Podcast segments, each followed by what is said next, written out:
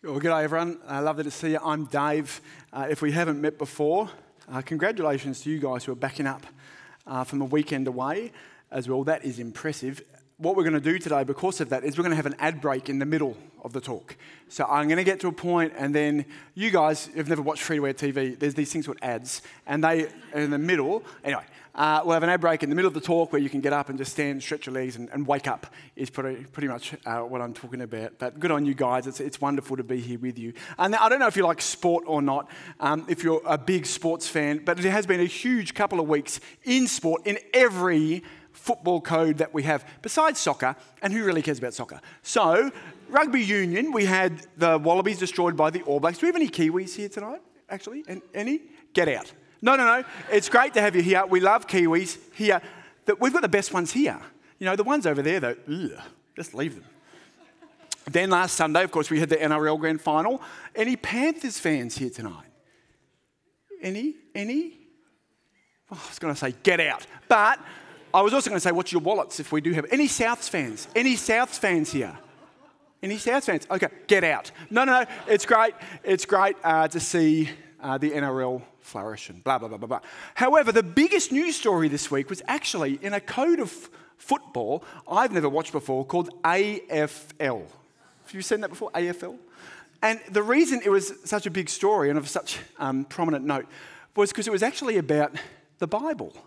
Are you guys aware of this story that happened during the week? Um, if you don't know what I'm talking about, I'll give you a flyover version uh, of it. Uh, during the week, Essendon, one of the clubs uh, in Victoria, uh, appointed a CEO called Andrew uh, Thorburn. Huh? Andrew, that's him. And um, appointed Andrew as the CEO, and less than 24 hours later, um, he was forced to resign. Uh, the reason is because he's the chairman of a church in Melbourne who hold um, biblical positions on several moral issues. So the issues are uh, homosexuality and abortion. Now, we are not going to speak about those issues tonight. We're not going to speak about those issues tonight, although they are significant, and it's worth saying um, that uh, I personally and we as a church actually hold the same positions as Andrew and that church. Um, if you don't, if, you know, if you're a visitor, we love you, no problem at all, but love to continue that discussion. Um, but that's the position that Christians for the last few thousands of years have held.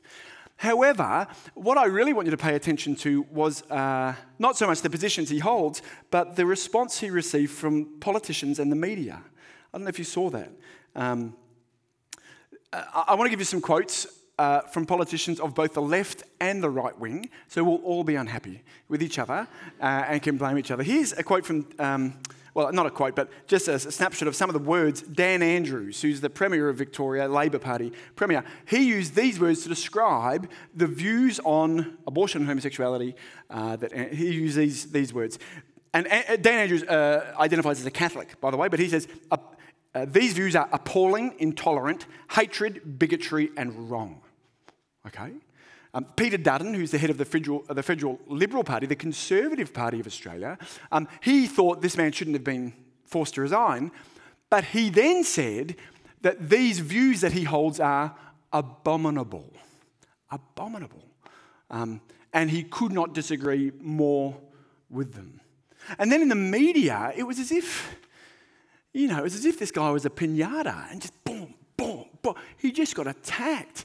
Even David Koch on Sunrise. Have you ever seen Sunrise? Oh, you know, like it's a very light-hearted kind of show. But um, had the pastor of this church on, and he just he went at him. He went really hard at him. Uh, and the Bible, he said, the Bible is a 2,000 year old book. Why would you read it in that way? Why can't you be more tolerant, more um, inclusive? Um, now, I just want to say, uh, what's going on? You know, this, it's hard. This guy's not a. In the soccer during the week, we had people doing Nazi signs. Okay, I get that. That's an outrageous thing. But this is.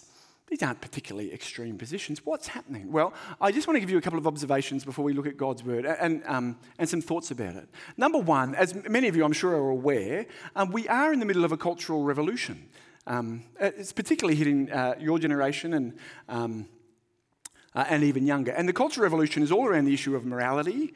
Uh, and there's a new morality emerging, new ethics, new values, um, ones that pride themselves on tolerance and diversity. Uh, and they're proclaimed very loudly by people with inc- incredibly loud platforms media, entertainment, education. Uh, and uh, what that means is biblical Christianity is squarely in the, the crosshairs. Uh, there's a, there's, and the reason for that is because the Bible teaches a morality which is very different to the new one. Uh, and the new one doesn't have any time for the old one. It can't understand the old one, it thinks it's horrible. And, and that means there's a culture clash. It's worth just identifying. That's the reality of the world that you live in. And I'm sure you've experienced that if you're a Christian.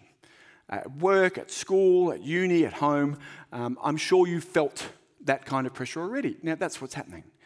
Um, however, the second thing I want to uh, observe and point out to you is that I'm utterly convinced that this response, the outrage, the shock, the horror, the accusations, the incredible you know, hysteria at biblical morality, this response is actually a critical misunderstanding uh, on behalf of the, people of new morality. It, but what I'm saying is they are reading the situation completely wrong, which is leading to their outrage. Um, I'm not saying they don't understand our moral positions, although I don't think they quite get it, but you know, they're in the right ballpark. No, no. Um, what they've misunderstood is how we feel about them, the emphasis we place on them. You see, many people think Christianity is entirely about morality. Do you know what I mean by morality? Behavior, doing good, ethics. You know, do this, don't do this, the way that God. Many people think that the very core, and maybe you do, the very core of Christianity is how you act. But my dear friends, that is the opposite of what Christianity is about. It's, and, and if you think that we're all about morality, then you hear the morality that we have, well, then you think, my goodness, this is, these people are dangerous. I think that's a critical error. But also, get this, I think um, the hysteria and the, the the, the, the over the top reactions, overreactions about these issues that we're seeing, um, I actually think uh, what it's done has, has um, clouded uh, people's ability to see the thing about Christianity that actually is outrageous. You see, there's something about Christianity that is entirely incompatible with the world. There's something about what we believe as Christians which is deeply problematic to our society. And they're missing it. What is it? It's not what the Bible says about homosexuality. It's not what the Bible says about abortion or gender. It's not about any of those things. It's the diagnosis the Bible gives us about every single human. That's the outrageous thing at the heart of the Christian faith. That's the thing which is so problematic and so offensive that if people got it, if they understood what it is that the Bible is saying about them, you think Kochie would explode? My goodness. Yet, see, my friends, I'm convinced that for us as Christians, if you're a Christian here tonight, we need to grasp hold of this diagnosis of humanity as firmly as we can.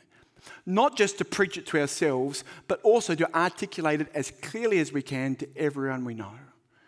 Even though it's offensive, even though it's problematic, even though it's difficult to hear, because even though it's all of those things, without understanding it, people will die. Without understanding it, people will never understand Jesus. And without understanding the bad news, they'll never be able to be transformed by the good news. You know what I mean? So, what we're doing tonight uh, is we're going to look at both of those uh, things, the bad and the good news. So, we're going to look at the diagnosis the Bible gives about every human, everywhere, every single one of us, but also look at what God has done about it. Now, there's few better places for us to see that than Ephesians chapter 2. So, with your Bibles open, have a look at that, Ephesians chapter 2. Um, we're going to look at the bad and the good, and then spend some time talking about how understanding the big picture changes how we view our own lives and the lives of every single person we know. So, let's get right into it. Ephesians chapter 2, have your Bible there, first three verses. We are looking first of all, at the diagnosis God gives to every single person you know. Everyone. Your best friend, your worst enemy, your, your, your nana, your parents, your ki- know, your, if you've got kids, your kids, whatever. Everyone you know. This is a picture. You. Ephesians chapter 2. I'll read uh, verse by verse and we'll just spend some time uh, thinking about it. Let me read it out. As for you, you were dead in your transgressions and sins. We are dead people. The Bible is clear all the way throughout. We are spiritually dead. Why? Because we're in transgression and sin. Sin is the rejection of God, rebellion against God. It cuts us off from God. God is the source of all life. So, by being cut off from God, what we have instead embraced is death. We're like flowers. You know, you cut a flower off the vine, and yes, it can blossom and, and sh- produce a nice smell and, and can look like it's alive. But of course, from the minute it's snipped off the vine, is it alive or is it dead? It's begun the process of dying, and it cannot be reversed. You and I may produce any number of incredible things in our lives. Undoubtedly, that's true. Yet, from the minute we're cut off from the source of life, we are spiritually dead. That is the Bible's diagnosis of you. Now, we follow the way of the world in that way. Look at verse 2. But not just the way of the world. Look what it says. We follow the ruler of the kingdom of the air, the spirit who is now at work in those who are disobedient. We follow this ruler. Who is that? That's Satan. What? The Bible says that if you don't follow God, you follow Satan. Jesus, John chapter 8, we won't go there, but check it out later. Jesus says that anyone who is not following him is a child of Satan. Now you might be thinking, whoa, whoa, what? And you'd be right to think so. That's an extreme, outrageous statement. And yet here it is, clear as day.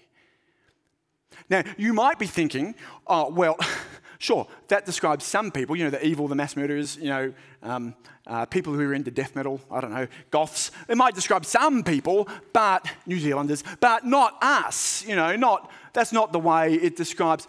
But look what verse 3 says. All of us also lived among them at one time. This is not just a description of the worst, the evil, the murderers, the, the truly wicked and outrageously horrible amongst us. This is a description of every single one of us. We are followers of the world, we are followers of Satan, the spirit of disobedience, the, the master of lies. That's who we follow. We are spiritually dead. And in case you think, well, sure, it's not my fault. I'm being tempted by Satan, obviously. I've got my, the world, my friends, bad influence. I fell into the wrong crowd, you know, hung out with bad people. Uh, no, no, no. Look again, verse 3. Gratifying the cravings of our flesh. Flesh isn't talking about skin, it's talking about your heart, your thoughts, your actions.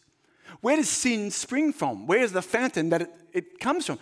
It's from your heart, my heart. We're not victims. You are not a victim. Now, you may be a victim of any number of horrible sins that other people have done to you. But your rejection and rebellion against God, no one pushed you off the ledge. You jumped. And you continue to do so again and again and again. And let me tell you, I know that for a fact because I'm down there with you. We're all in the same boat. Now, this is a black picture dark, dark, dark. It's like someone walks into a room and turns the lights off. Thump. And yet the Bible says this is reality. But I want to take it a step further. I don't want to. I, the passage takes it a step even further than that. Look how verse 3 ends. Like the rest, we were by nature deserving of wrath. Now, what's wrath? Wrath means anger. This is talking about God's anger. God's anger is not like ours, it's not a tantrum at being hungry or a bit tired. You know, it's not like just this impulsive, reactive. No, no, God's anger, his, his, his, his wrath is measured, it's calm, and it's deserved. This, that sentence, is talking about hell. That sentence is saying we deserve to go to hell. You might have heard of um, hell described as the absence of God. None of us like, by the way, talking about hell or thinking about, with good reason, what a horrible thing to think about. But let's be absolutely clear on what the Bible says. Many of us have heard, because it's such a difficult topic, and so that, that, that, hell is the absence of God. Have you heard that before? You know, oh, well, we say no to God, and so He grants our request, and we spend eternity away from Him in a, you know, a house where He's not there. That is not what the Bible says at all. Nowhere. Hell is not the absence of God, it's the wrath of God. The fires of hell, so to speak, is not the absence of God, that is the wrath of God. A wrath that we deserve for rebelling and rejecting against Him, turning our backs from Him for our sin. My friends, this is God's diagnosis of you. It's his diagnosis of the person sitting next to you. It's his diagnosis of every single person you've ever met.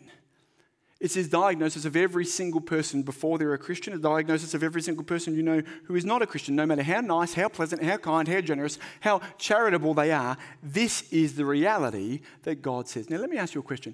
What do you make of that? what do you think of that? That's hard to hear, isn't it? You know, it's not an easy thing to hear. In fact, the opposite. Uh, every term here at uh, EV, we run a, a, series called Life. We're, we're, running one in a few weeks' time, uh, kicking off on Monday nights um, in term four. We'd love for you to come along. It's for people who are looking into Christianity, who are thinking about the Bible, thinking about Jesus, ask questions, do whatever you want. It's an awesome time. Let me give you a, a little bit of a, a spoiler. Uh, in one of the weeks, we asked people this question um, What is wrong with the world? Or uh, we, put, we put it this way What do most people say is wrong with the world? We say most people because it makes it easier to speak for yourself, pretending it's not your own opinion. You know, that's what we do. So, what do most people say is wrong with the world? What does the average Aussie think is wrong with the world? Now, it's at this point I want to give you an ad break. So, why don't you take a break? I'm going to give you 60 seconds ish and chat about that question with the person around you, or don't, but chat about it with them, and then we'll call back and do a bit of Q&A, not Q&A, call out some responses, see what we think. What do most Aussies think is wrong with the world? Take a break, stand up if you want, do whatever, but I'll start talking in around a minute.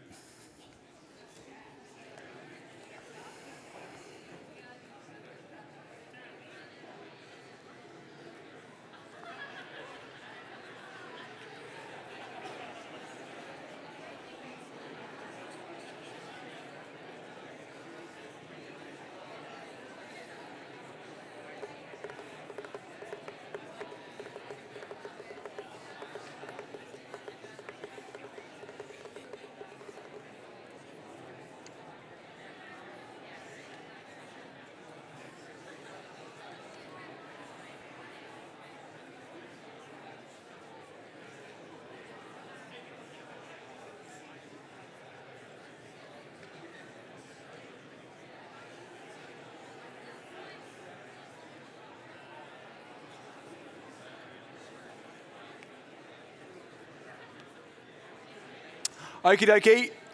Well, what do you reckon? Anyone uh, bold enough to shout out some answers? What do most Aussies, you reckon, if you ask all your friends, whatever, what would most people say is wrong with the world? What do you reckon? Political corruption and injustice.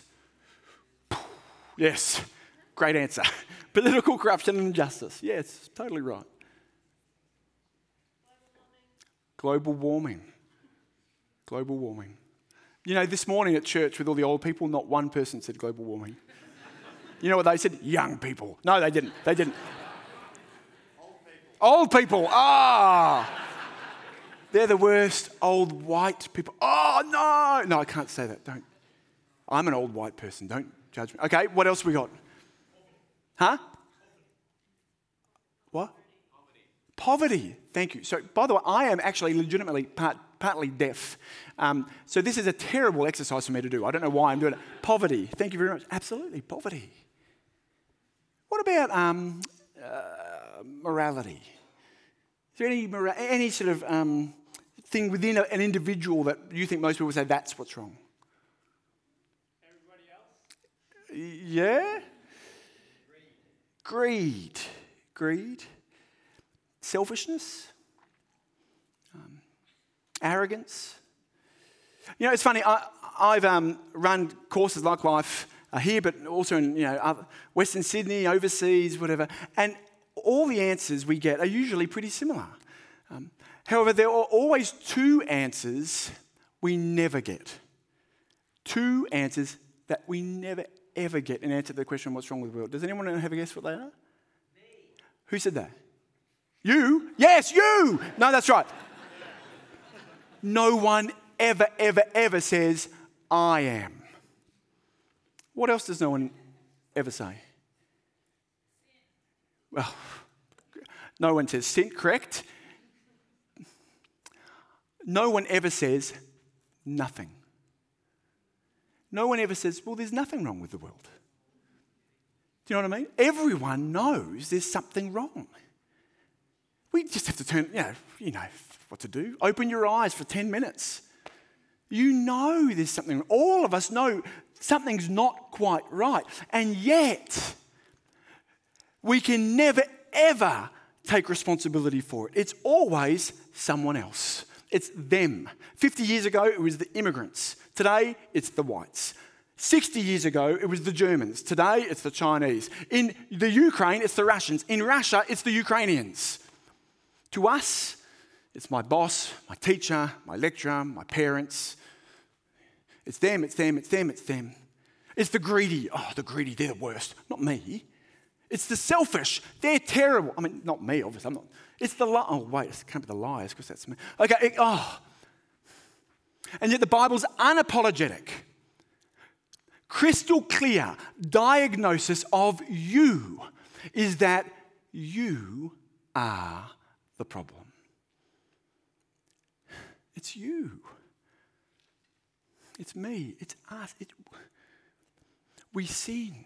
We reject God. We don't listen to what He says. We turn our back on Him.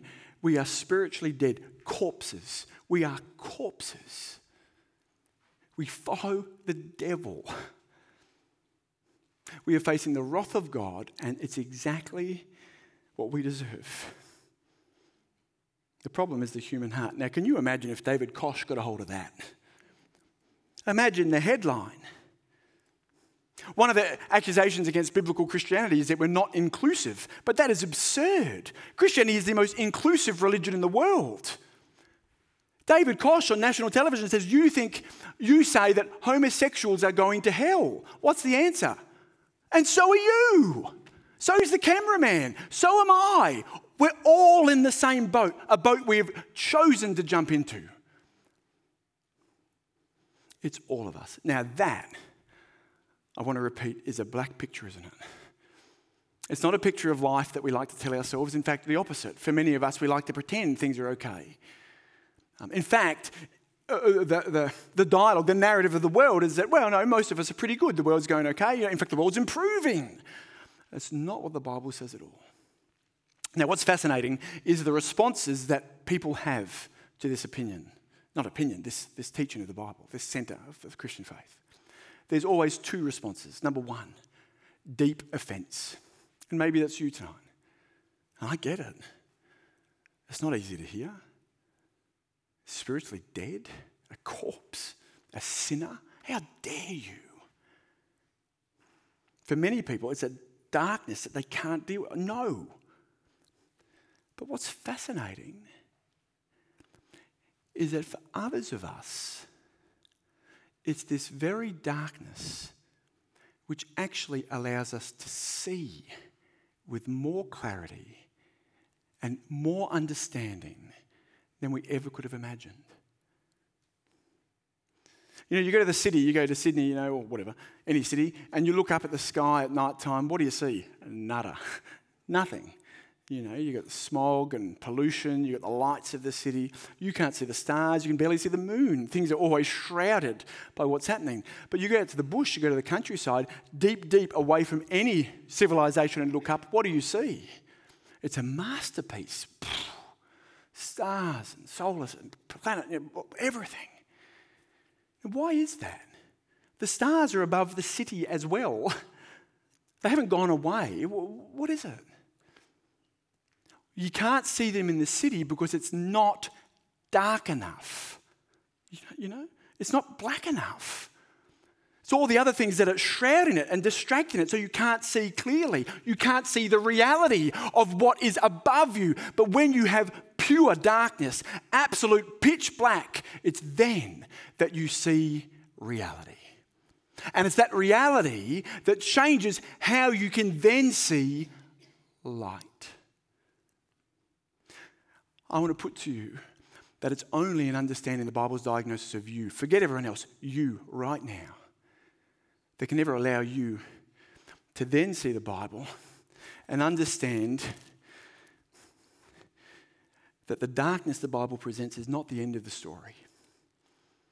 What we're about to read next uh, is hope, a light, more than a glimmer, a ray of hope. A hope that changes everything, that transforms everything. Have a look at verse 4 and 5, and um, let me read this out. We were spiritually dead, but, verse 4, because of his great love for us, God, who is rich in mercy, made us alive with Christ even when we were dead in transgressions. It is by grace you have been saved. Despite our endless commitment and obligation to sin, our self imposed spiritual death, and slavery to sin, we hear the most incredible truth God loves us, not because you deserve it. He loves you when you were dead in your sin. He loves you when you were a spiritual corpse on the ground. He loves you. And because He loves you, what does He do? End of verse, verse 5. He acts, He saves us. He, he makes us alive. And that's not resuscitation, that's resurrection. He brings us back from spiritual death. He brings us to life. What does he show us? The word is there he shows us mercy. Now, mercy is a word that means not giving someone what they deserve. What do we deserve? Do you remember? From God. His wrath, punishment. But instead of Him giving us the wrath we deserve, what did He do? He sent His own Son to take the wrath that we deserve when Jesus died, he died at the hand of his own Father. When Jesus died, he was treated by God as if he was us, as if he was me, with my lies and my cowardice and my utter corruption of soul at every element of me. Jesus was treated as if he was David Jensen So, what happened? So, when Jesus died, when he rose from the dead, verse 5, God can show us, does show us grace. Now, grace is giving people what they don't deserve. Grace is an, a, a, a, an action that has been a cause of infinite celebration among billions of Christians throughout the last 2,000 years. At its core, it's not, it's, it's not a difficult word to understand, although the definition can be you know, shrouded. Uh, at its core, what it means is generosity. Okay? God's generosity, undeserved generosity, undeserved love. And it is grace that Paul, the writer of Ephesians, is desperate for us to be captured by, desperate for us to shape our lives around. Look at verse 8 and verse 9, some of the most precious words in the entire Bible. For it is by grace you have been saved through faith. This is not from yourselves, it is the gift of God, not by works, so that no one can boast. Our salvation, our becoming Christians, is based entirely 100% on God's generosity. Not earned, not deserved, not bought, not purchased, given and received only through faith. My dear friends, we are standing at the precipice, at the cliff edge of the most revolutionary idea in humanity. Every other religion, every other philosophy, every instinct in us says, want good, do good. You want to get right with God? Well, eat this, don't eat that. Pray like that, don't pray like that. Cut your hair like this, don't cut your hair like this. Wear this, wear that. And God will tick you off. You want a good relationship, you want a, a good career, you want good things, you've got to work, work, work, work. And yet, here, right at the center, of the Christian faith.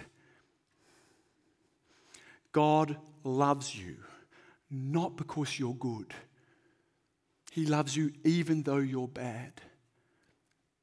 Jesus died for you not because you're good, He died for you because you're bad. Heaven is not full of good people who've worked their way there. Heaven is full of bad people who've been saved. My friends, that is Christianity. That is the Christian faith. And it leads us to a consequence which, for many of us, is the most joyful thing that we can ever think of and remember. What is it? Well, it means this there is nothing you can do to earn your way to heaven. If you're trying, forget it. It's a waste of time. Forget it. You're a corpse, you're dead. But it also means that there is nothing you have done that is beyond saving by the blood, the death, the resurrection of Jesus. No matter what is on your soul, no matter where you've been, no matter what you've seen, no matter who you've been with, no matter the things that you've done, the lies of your heart, you can be saved. God saves sinners. That's the Christian faith. So, what do we have? Well, we've got these two contrasting truths, don't we? Number one, blackness, spiritual death, deserving wrath. Number two, hope, light, life. The question is how do you and I live lives that are shaped by what God has done in the present? We know our past is taken care of, forgiven. We know our future is assured, heaven. But what does it look like today? Because the truth is, we've only got one life. This is it. This is not a training run. That's not a dress rehearsal. This is it. We want to ensure that we pour our effort and energy and endeavors into things that actually count, not wasting our time in things that are meaningless. So, how do we take those truths and apply them in our lives to change things? We're going to take another little ad break, but this one's going to be half the length. So just take a 30 second, 30 second break. Just wake up, stand up if you're falling asleep. Um, I can see you. And we'll kick off in a second. Okay? So just take a break for a few minutes.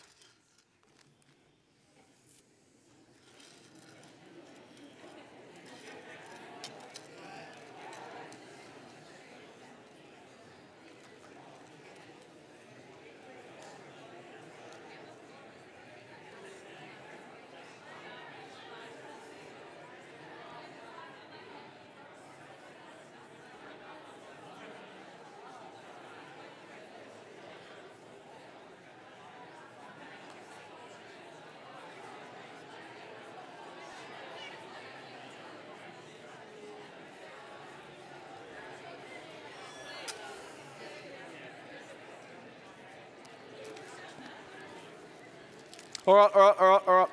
So, go to Ephesians chapter 5. Ephesians chapter 5. And we're, gonna, we're just going to look at verse 15. Remember the question? How do we take the reality of heaven and hell, the reality of, of, of, um, of grace, being saved by grace, and shape our lives around it so we live lives that truly count? We don't waste our lives pouring into things that are meaningless, but live lives of true meaning. Well, the Apostle Paul, who wrote this letter, um, he has advice for us, clear direction of what that looks like. Chapter 5, beg your pardon, uh, verse 15 to 17. Let me, let me read it out. This is what he says Be very careful then how you live, not as unwise, but as wise, making the most of every opportunity because the days are evil. Therefore, do not be foolish, but understand what the Lord's will is. Okay, so, so he's, he's saying several things here, but this is what I want you to, to understand at the core of it. He's contrasting, just like he's already done um, with death and life, darkness and light, he's contrasting foolishness and wisdom. He's saying, don't live like this, live like this. Now, you see here, a fool is someone who is unwise. What's a fool? Well, to be foolish, according to the Bible's definition and every definition, is to be someone who is thoughtless, who does not think about things, who does whatever they want whenever they want, doesn't care about the consequences, doesn't care about anyone else, just does things. That is to be foolish. So, what is it to be wise? You see here, verse 15 be very careful how you live. Careful, that word there, it doesn't mean cautious. Be very cautious how you live, it means thoughtful. Think about your life. Think about it. And then what? Live as wise people. What's wisdom? Well, if foolishness is being thoughtless, wisdom is being thoughtful. Thoughtful about what? Well, about reality. Being wise is someone who understands how life actually is, that life is the way that it is, that what's up is up, what's down is down. Is not fooled by, by fraud, by all these silly things that are going on, but actually is able to focus on what truly matters in life. So the critical question for us is how do we understand reality? Verse 17, see how it ends. If you want to understand reality, you need to understand what the Lord's will is. Now, the Lord's will um, a helpful way of defining, uh, translating that is what the Lord wants. When you ever see the Lord's will, the sovereign will of the Lord, the Lord wants what the Lord wants. So the critical question for us is if God is giving you one piece of advice, one piece of direction, one commandment that you need to follow and, and run after, what would you say that it is? What is it that He wants for your life? What does God want for your life? Well, let me read to you just from the chapter earlier, verse 20 to 22 of chapter 4, and I want to see if you can pick this up because I think it's in here. That, however, is not the way of life you learned. He's talking about um, how you used to live before you were a Christian. That is not the way of life you learned when you heard about Christ and were taught in Him in accordance with the truth that is in Jesus. Now, listen to this.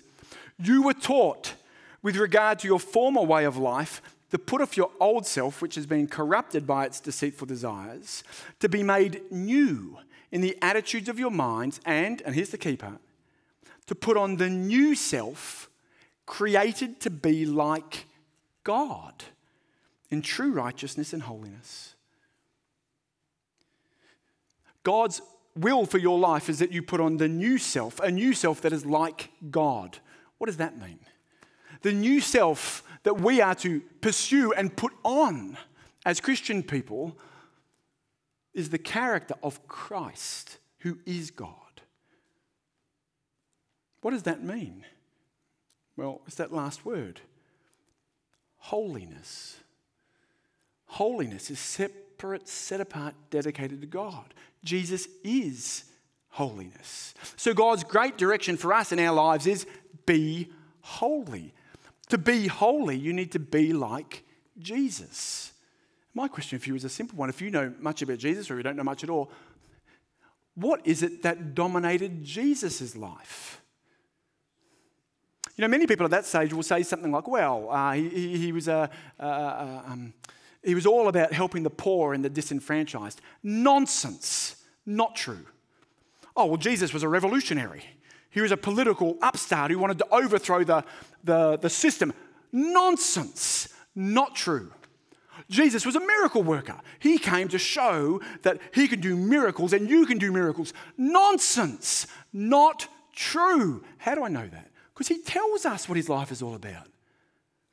And he, he does all of those things to point to the very thing he tells us is at the center of his life. What is it? Well, you don't have to go there, but Luke chapter 19, verse 10, Jesus gives us his mission statement. What does he say? For the Son of Man came to seek and to save the lost. My friends, the center of Jesus' life is salvation. The center of Jesus' death is salvation. Jesus lived to please his Father and to die to save human beings who are sinful and deserving of wrath. That is the center of his life. Why did he do that? Because he understood reality. He knew the terror of the eternal wrath of God. He knew the misery of a life lived separate from God. And he knew the power of God in resurrecting the dead. And so he shrugged off, he shrugged off and turned away from earthly prestige and power to embrace what looked like foolishness, but in actuality was the wisest life that's ever been lived. Because he knew what was what. So the question is for you and I right now, and we'll, we'll finish with this. In the context of the reality of our lives, eternity is at stake. And the only way you can be saved is by believing, trusting, repenting, having faith in the death and resurrection of Jesus, or else you will go to hell. What is it that should dominate our lives? Well, let me illustrate this.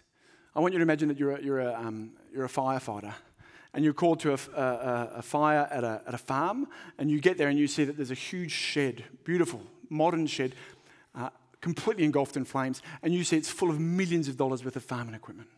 Millions, of it's obviously the farmer's livelihood. But you also see as you step back that around 20 metres behind the shed, there's a dilapidated old shack, a house. And that's also on fire. One of the neighbours of the farm, he runs up to you and he says, The farmer, his family, they're all in the house. They're asleep on the top level. What does the context of that reality demand that we must do? No matter what, above all else, save the family. You're bushwalking with your, your girlfriend, your boyfriend, your best mate, whoever. And as you're walking there, walking ahead of you, and a brown snake grabs him on the leg and slithers off. One hour, two hours max, you've got, or you're going to die. They're, they're going to die. So, what is the context of that reality demand that you must do? Do you chase after the brand snake to get revenge? no matter what, above all else, get to hospital, save their life. Every single person you know is spiritually dead by nature, by choice. Every single person you know outside of Jesus Christ's saving power is facing the wrath of God. And the only solution, the only cure, the only avenue is to hear the good news of Jesus' death and resurrection. What does the context of that reality demand? Demand we must do, no matter what, above all else.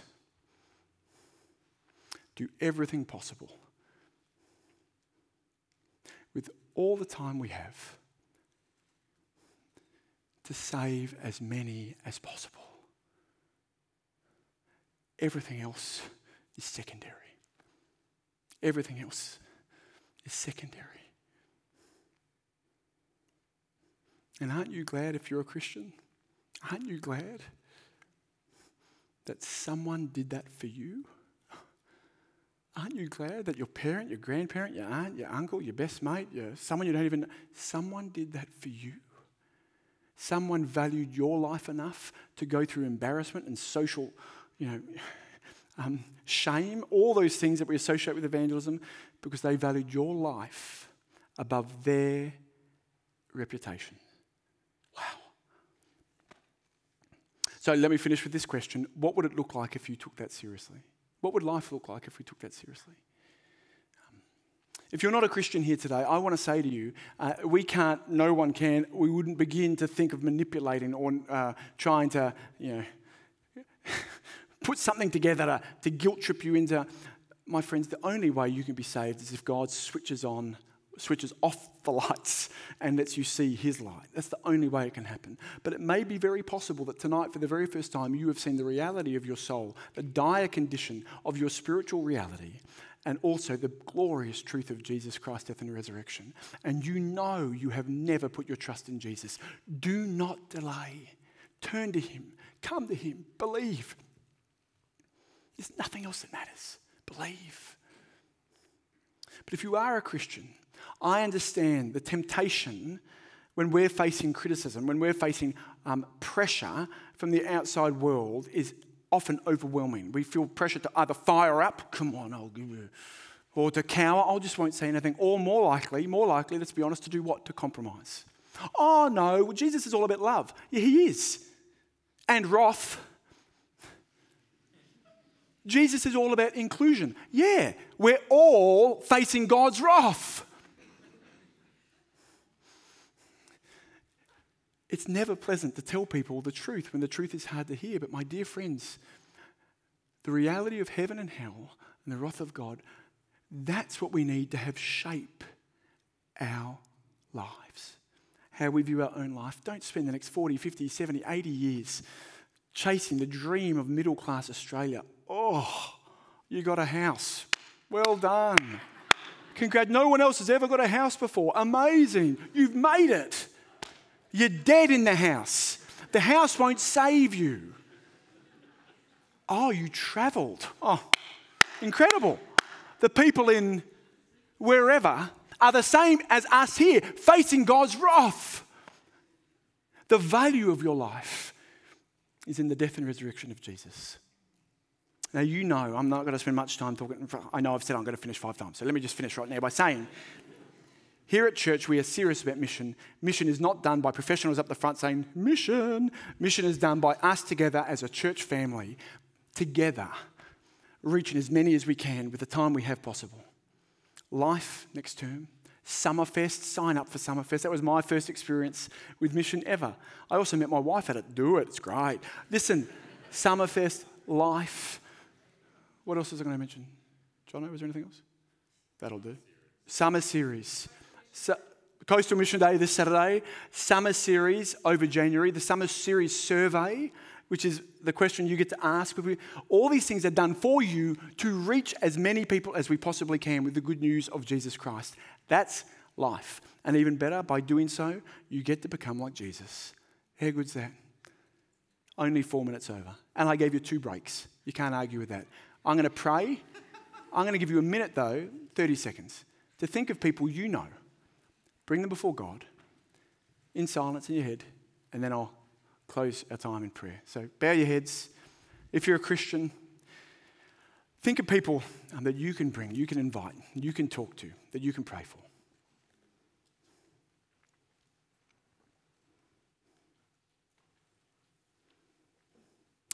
Heavenly Father, we thank you for every good gift you give to us. Most of all, we thank you for the greatest gift of all, your Son, Jesus Christ. Lord, for those here who are not Christian people, who know now, maybe for the first time, the depravity, the wretchedness of their soul, but also the glorious, glorious truth of Jesus' death and resurrection, Lord, save them. Let them be stricken to the core and beg your forgiveness. Lord, forgive them. Let them have new life. And Father, for us who do know and love you, we pray for courage. Um, oh, for courage to be bold in our faith, not to respond to criticism with anger or cowardice or compromise, but with love, with evangelism. Lord, that we don't um, win the battle but lose the war, that we love people enough, we love people's lives enough more than our own reputation, Lord. We bring those people before you that we've just thought of. We pray for their salvation and for courage to bring them to things. Uh, we pray all these things in the name of your Son, Jesus Christ. Amen.